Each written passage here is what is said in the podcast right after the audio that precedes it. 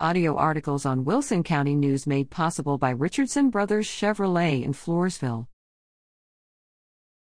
Republican Primary Election Candidate Forum, Statewide Candidates.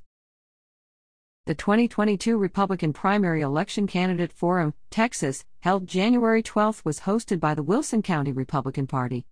The January 12 series included statewide candidates, governor, lieutenant governor, attorney general, comptroller, land commissioner, agriculture commissioner, and railroad commissioner. View Series 2 from January 13th.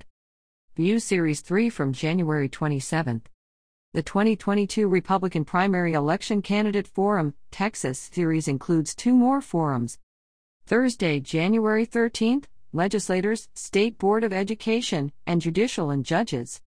Thursday, January 27th, local candidates from Wilson County Judge to Justice of the Peace.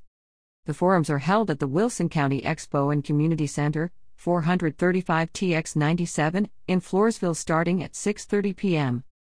Watch for videos from the next two series from wilsoncountynews.com.